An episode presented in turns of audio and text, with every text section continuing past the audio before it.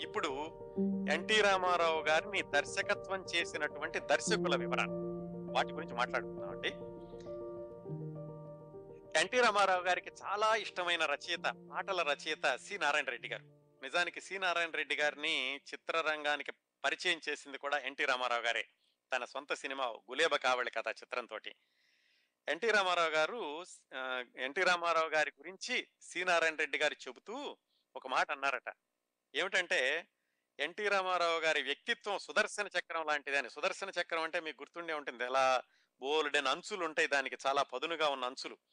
అలాగే ఎన్టీ రామారావు గారి నట జీవితానికి కూడా అన్ని అంచులు ఉన్నాయి. పదునుగా ఉన్న అంచులు చాలా ఉన్నాయి అని చెబుతూ ఆయన సినీ జీవితాన్ని సుదర్శన చక్రంతో పోల్చారట సి రెడ్డి గారు. ఎందుకంటే ఎన్టీ రామారావు గారు నటుడుగా ప్రవేశించారు. తర్వాత నిర్మాత అయ్యారు. తర్వాత దర్శకుడు అయ్యారు. కథారచయిత అయ్యారు స్క్రీన్ ప్లే. చెప్పనవసరం లేకుండా ఆయన సినిమాలకు స్క్రీన్ ప్లే ఆయనే రాసుకునేవాళ్ళు.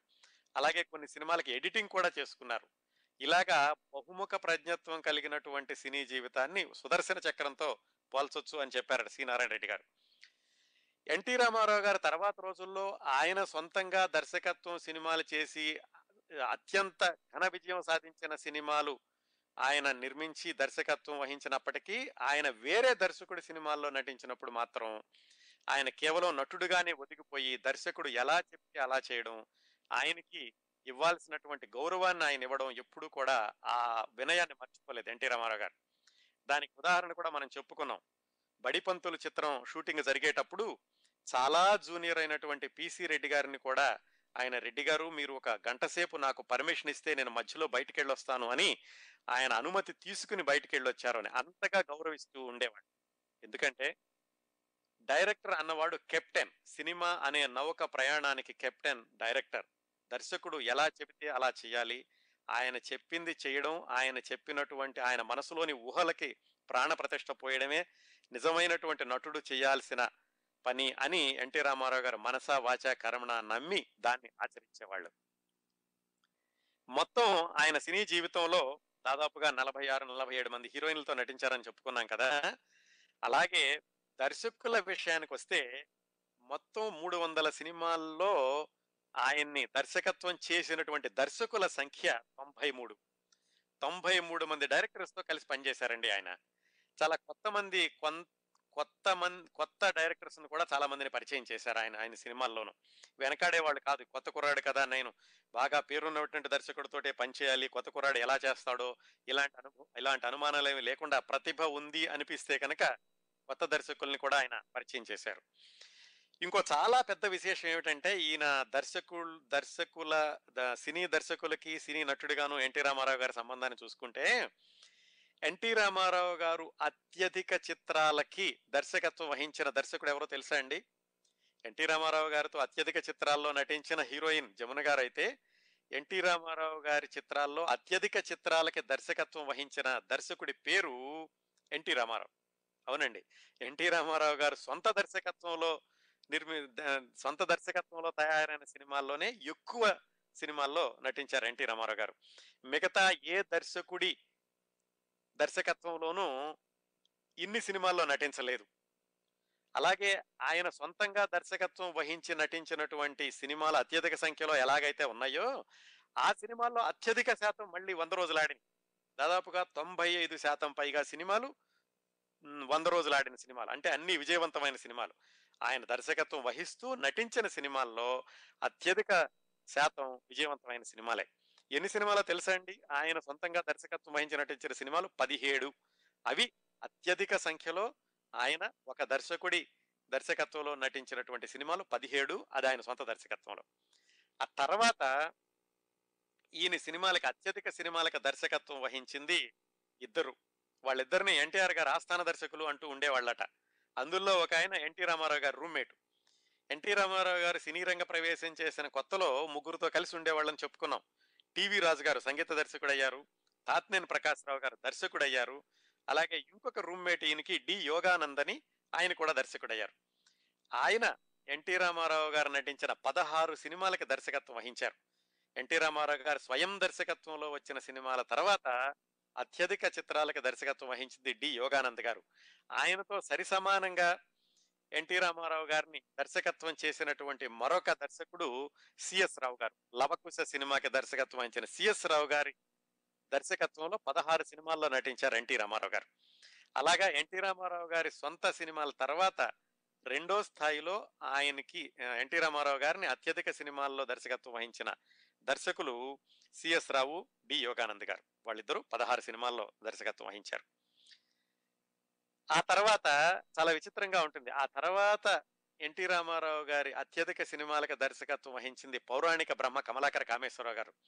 దాదాపుగా ఎన్టీ రామారావు గారు పౌరాణికాల్లో స్థిరపడ్డాక అంటే మాయాబజార్ తర్వాత వచ్చిన అత్యధిక పౌరాణిక చిత్రాలకి దర్శకత్వం వహించింది కమలాకర కామేశ్వరరావు గారు. ఆయన పదిహేను సినిమాలకు దర్శకత్వం వహించారు. ఇంకో విశేషం కూడా ఉంది. ఈ కమలాకర కామేశ్వరరావు గారు దర్శకత్వం వహించిన మొట్టమొదటి సినిమా చంద్రహారం.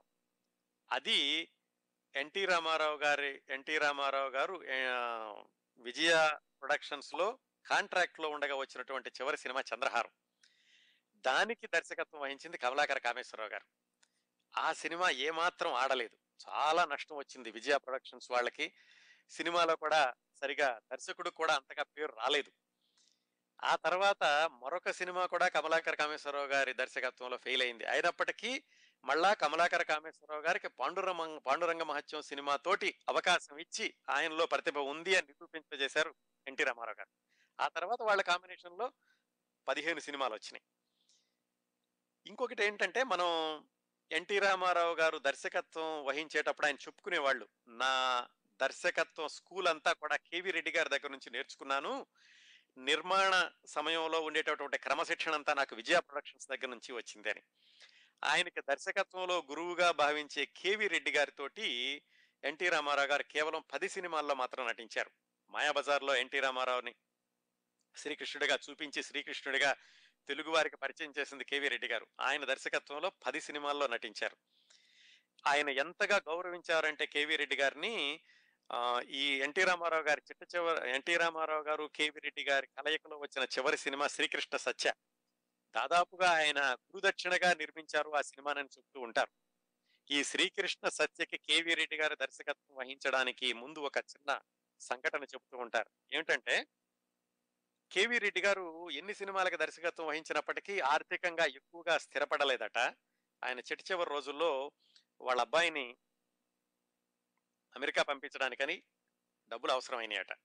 అప్పుడు ఒకరోజు ఎన్టీ రామారావు గారి దగ్గరికి వెళ్ళి రామారావు గారు మా అబ్బాయిని ఫారిన్ పంపించాలి. మీరు ఒక నలభై వేలు నాకు కావాలి. మీరు నాకు సర్దితే కనుక నేను ఎట్లా కొట్టాగో నేను అప్పు చేసైనా మీ బాకీ తీరుస్తాను. మీరు దానంగా మాత్రం నాకు ఇవ్వద్దు. కావాలంటే నన్ను దర్శకుడిగా ఉపయోగించుకోండి అని చెప్పారట. ఆయన ఊరికే తీసుకోవడం ఇష్టం లేదు.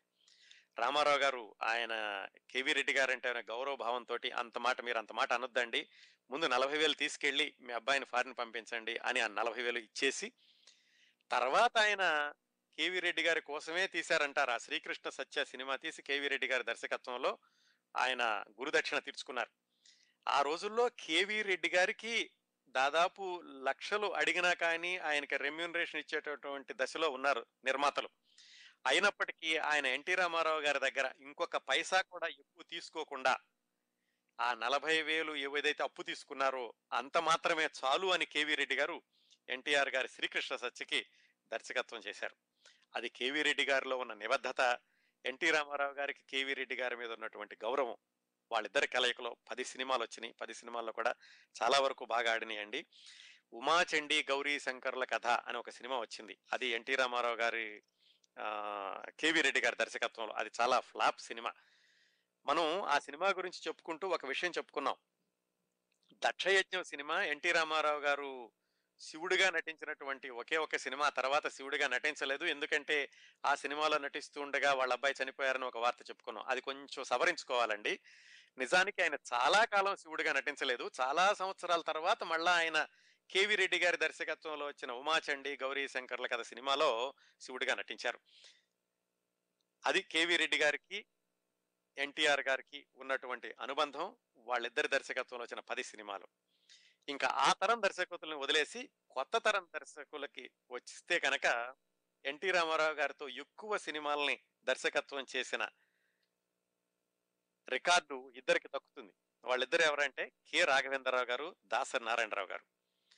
కె రాఘవేంద్రరావు గారు పన్నెండు సినిమాలు తీశారు ఎన్టీ రామారావు గారితో దాసరి నారాయణరావు గారు ఐదు సినిమాలు తీశారు. కాకపోతే ఏంటంటే ఐదు సినిమాల్లో అత్యధిక శాతం సూపర్ హిట్ అయిన సినిమాలు. దాసనారాయణరావు గారు తీసిన కె రాఘవేంద్రరావు గారు ఎన్టీ రామారావు గారి కలయికలో కూడా మా సినిమాలు ఇప్పటికీ కూడా ఎన్టీ రామారావు గారి జీవితంలో వాణిజ్య పరంగా చాలా పేరు తెచ్చుకున్నటువంటి సినిమాలు.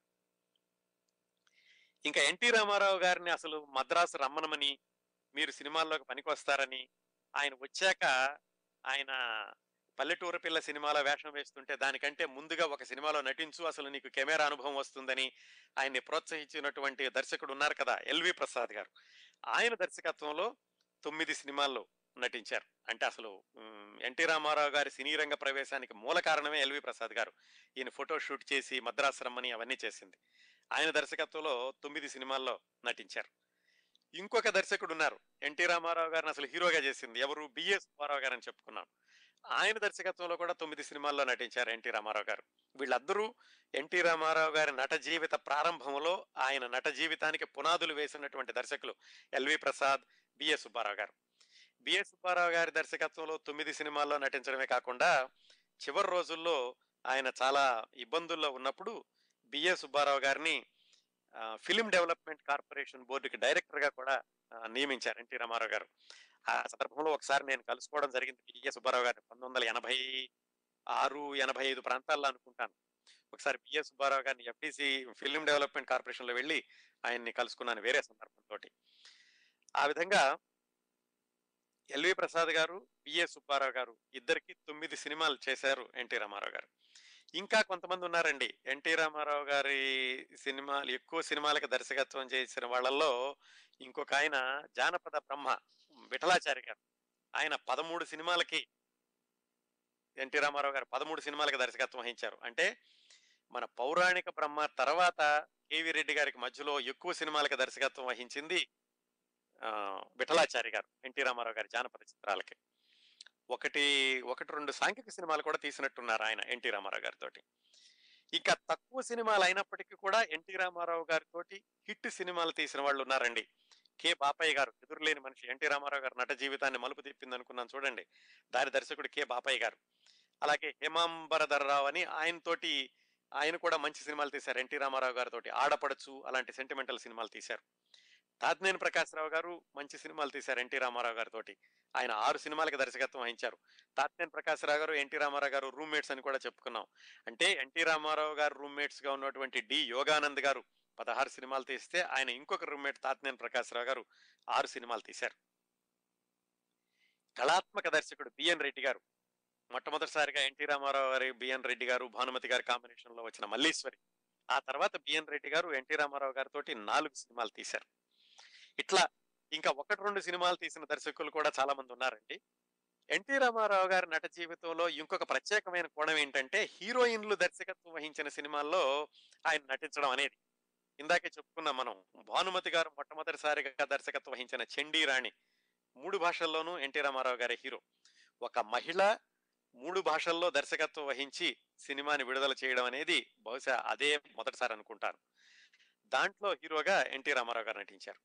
అలాగే సావిత్రి గారి దర్శకత్వంలో కూడా ఎన్టీ రామారావు గారు నటించారు. ఇందాకే చెప్పుకున్న మాతృదేవత. దాంట్లో నిజానికి ఆయనకి అసలు మంచి పాత్ర కూడా కాదు. మంచి పాత్ర అంటే ఎన్టీ రామారావు గారు మిగతా సినిమాల్లో హీరోగా వెలిగిపోతున్న రోజుల్లో ఇందులో ఏంటంటే కుటుంబం మీద ఏదో నింద మోపితే తన మీద హత్యానేరం ఉంటే దాన్ని తప్పించుకోవడానికి చాలా సంవత్సరాల అజ్ఞాతంలో ఉండి వస్తాడు. అలాగా అంతగా ప్రాధాన్యత లేని పాత్ర ఎక్కువ ప్రాధాన్యత మాతృదేవతకు ఉంటుంది. అయినప్పటికీ సావిత్రి గారి మీద ఉన్న గౌరవంతో ఆవిడకి సహాయం చేద్దామనే ఉద్దేశంతో ఎన్టీ రామారావు గారు సావిత్రి గారి దర్శకత్వంలో కూడా నటించారు. అలాగే పద్మనాభం సొంతంగా తీసిన మొట్టమొదటి సినిమా దేవత దాంట్లో కూడా ఎన్టీ రామారావు గారి హీరో. ఇంకొక కాంబినేషన్ ఉందండి ఎన్టీ రామారావు గారికి. అదేంటంటే సముద్రాల రాఘవాచారి గారు. ఈయన గురించి చెప్పుకున్నాం మనం. సముద్రాల రాఘవాచారి గారు ఎన్టీ రామారావు గారు నటించిన పౌరాణిక సినిమాలకి ఆయన చాలా స్క్రిప్ట్లు రాస్తూ ఉండేవాళ్ళని. అలాగే సముద్రాల రాఘవాచారి గారు సినిమాల్లోకి రాకముందే ఆయన అవధానాలు చేసినటువంటి పండితుడు గొప్ప పాండిత్యం కలిగిన వ్యక్తి. అందుకని ఈ సముద్రాల రాఘవాచారి గారిని చాలా గురుభక్తితోటి చూస్తూ ఉండేవాళ్ళు ఎన్టీ రామారావు గారు. ఆ పౌరాణిక పాత్రల్లో ఏమైనా ఆయనకి సందేహాలు వస్తే సముద్రాల రాఘవాచార్య గారి దగ్గరికి వెళ్ళి ఆ సందేహాలకి సమాధానాలు తెలుసుకుంటూ ఉండేవాళ్ళట. సముద్రాల గారు దర్శకుడిగా మారి రెండు సినిమాలు చేశారండి. చాలా మందికి తెలియకపోవచ్చు. వినాయక చవితి బభ్రువాహన అని. ఆ రెండు సినిమాల్లో హీరో మళ్ళీ ఎన్టీ రామారావు గారే. అట్లాగే ఆర్ట్ డైరెక్టర్ ఒక ఆయన ఉండేవాడు ఏకే శేఖర్ అని. ఆయన దర్శకుడు ఆయన దర్శకత్వంలో మళ్ళా సినిమా తీస్తానంటే దాంట్లో కూడా ఎన్టీ రామారావు గారే. హీరోగా చేశారు. శ్రీకాకుళ ఆంధ్ర మహావిష్ణు కథ అని. ఇలాగా కొత్త వాళ్ళు అయినప్పటికీ తనకు ఆత్మీయులు అనుకుంటే వాళ్ళకి సహాయం చేద్దాం అనుకుంటే లేదా వాళ్ళతో ప్రతిభ ఉంది అనుకుంటే ఏమాత్రం వెనకాడకుండా వాళ్ళతో కలిసి పనిచేశారు ఎన్టీ రామారావు గారు. ఇంకొకటి ఈయన నటనలోకి రాకముందు అంటే సినీ రంగానికి రాకముందు నుంచి పరిచయం ఉన్న వాళ్ళని సినీ రంగంలోకి కొత్తగా సినీ రంగంలో ప్రవేశించినటువంటి కొత్తలో పరిచయం అనే వాళ్ళని వాళ్ళకు కూడా ఆయన అవకాశం ఇచ్చారు. తాంతేన్ ప్రకాశ్ రావు గారి గురించి ఇప్పుడే చెప్పుకున్నాం. అలాగే ఈయన కాలేజీలో చదివి చదివేటప్పుడు ఇంకొక ఆయన ఉండేవాడు ఎం మల్లికార్జునరావు అని ఈయన గురించి కూడా చెప్పుకున్నాం అంతకు ముందు ఆయన ఈయన ఎన్టీ రామారావు గారు కాలేజీ చదివేటప్పుడు ఆయన సహాధ్యాయి. ఆయన గుమ్మడి గారు గారు కలిసి చదువుకున్నారు. ఆయన ఈ మంగళగిరి మల్లికార్ ఈయన పేరు మంగళగిరి మల్లికార్జునరావు ఎం మల్లికార్జునరావు. గూఢచారి నూట పదహారు అంటే గుర్తొస్తుంది చాలా మందికి ఆయన తర్వాత ఎన్టీ రామారావు గారు విజయ పిక్చర్స్లో కాంట్రాక్ట్లో ఉన్నప్పుడు ఈ ఎం మల్లికార్జునరావు అన్నాయని కూడా విజయ పిక్చర్స్లో కాంట్రాక్ట్లో నటుడిగా వచ్చాడు. కాకపోతే ఆయనకి ఏ సినిమాలోనూ వేషం ఇవ్వలేదు. రెండు మూడు సినిమాలు అయిపోయాక చక్రపాణి గారి పిలిచి ఎవరు అడిగారట? అంటే నేనండి మీరు మీ దాంట్లో కాంట్రాక్ట్గా ఉన్నాను అన్నారు. అంటే ఆయన ఎప్పుడు చూడలేదే అంటే నాకు వేషాలు ఇవ్వట్లేదండి ఇంతవరకు అని మల్లికార్జునరావు గారు అన్నారట. అలాగా అలాంటి మల్లికార్జునరావు ఎన్టీ రామారావు గారి కాలేజ్ మేట్ మల్లికార్జునరావు ఆయన కూడా దర్శకుడిగా మారి సినిమా నిర్మించినప్పుడు ఎన్టీ రామారావు గారు దాంట్లో హీరో. అది ప్రమీలార్జునీయం. అలాగే ఎస్వి రంగారావు గారు భాగస్వామ్యంలో వచ్చిన మొట్టమొదటి సినిమా నాది ఆడజన్మే దాంట్లో కూడా ఎన్టీ రామారావు గారి హీరో. అలాగే ఎన్టీ రామారావు గారు చిత్రరంగ ప్రవేశం చేసిన మొట్టమొదటి సంవత్సరంలో వచ్చిన అంకినే నాగేశ్వరరావు గారితో ఇంకొక కాంబినేషన్ సంసారం అని చెప్పుకున్నాం కదా దాని నిర్మాత రంగనాథ్ దాస్. ఆయన నేను దర్శకుడిని అవుతాను అని చెప్పి ఒక సినిమా తీసి తీయాలనుకున్నప్పుడు దాంట్లో మళ్ళీ హీరోగా ఎన్టీ రామారావు గారు నటించారు. ఆ సినిమా పేరు సంకల్పం. దాంట్లో రామారావు గారి పక్కన ఒకే ఒక అమ్మాయి హీరోయిన్గా నటించింది. ఆ ఒక్క సినిమాలో మాత్రమే హీరోయిన్గా నటించింది. ఈ విధంగా పేరున్న దర్శకులే కాకుండా కొత్త దర్శకులు అలాగే తనకి ఆత్మీయులు అనుకున్న వాళ్ళకి అవకాశం ఇద్దాం అనుకున్నప్పుడు కూడా ఎన్టీ రామారావు గారు ఏమాత్రం వెనకాడకుండా ఆయనకు ప్రతిభ ఉంది అని తెలిసినప్పుడు సహాయం చేద్దాం అనుకున్నప్పుడు ఎన్టీ రామారావు గారు అలా అంత అందరు దర్శకులతోటి కలిసి నటించారు. అదండి. క్లుప్తంగా ఎన్టీ రామారావు గారిని దర్శకత్వం వహించినటువంటి దర్శకుల విశేషాలు. ఇంకొకసారి చెప్తాను. ఎన్టీ రామారావు గారిని ఎక్కువ సార్లు దర్శకత్వం వహించిన దర్శకుడు ఆయనే. ఆయన సొంత దర్శకత్వంలోనే ఆయన పదిహేడు సినిమాల్లో నటించారు. అవండి దర్శకులతో ఎన్టీఆర్కు ఉన్నటువంటి అనుబంధం గురించినటువంటి కొన్ని విశేషాలు. మళ్ళీ చెప్తున్నాను ఇది సమగ్రంగా వెళ్ళడం లేదు. చాలా పై పైన మాత్రమే విశేషాలు చెప్పుకుంటూ వెళుతున్నాం మనం. దీని తర్వాత ఇంకొకటి చెప్పుకోవాల్సింది ఏంటంటే ఎన్టీ రామారావు గారి నట జీవితం మొత్తంలో ఆయన నట జీవితాన్ని ఎక్కువగా ప్రభావితం చేసిన సినిమాలు ఆయన నట జీవితంలో మరపురాని మైలురాళ్ళుగా మిగిలిపోయే సినిమాలు నిర్మించిన చిత్ర నిర్మాణ సంస్థ విజయ ప్రొడక్షన్స్. దానికి ఎన్టీ రామారావు గారికి ఉన్న అనుబంధం. దాని గురించి తరువాతి అంశం. విజయ ప్రొడక్షన్స్ అధినేతలు నాగిరెడ్డి చక్రపాణి గారు. వాళ్ళిద్దరి గురించి కూడా మనం నాగిరెడ్డి గారి గురించి మాట్లాడుకున్నప్పుడు వీళ్ళిద్దరి కలయిక ఎలా వచ్చిందనేది వివరంగా చెప్పుకున్నాం.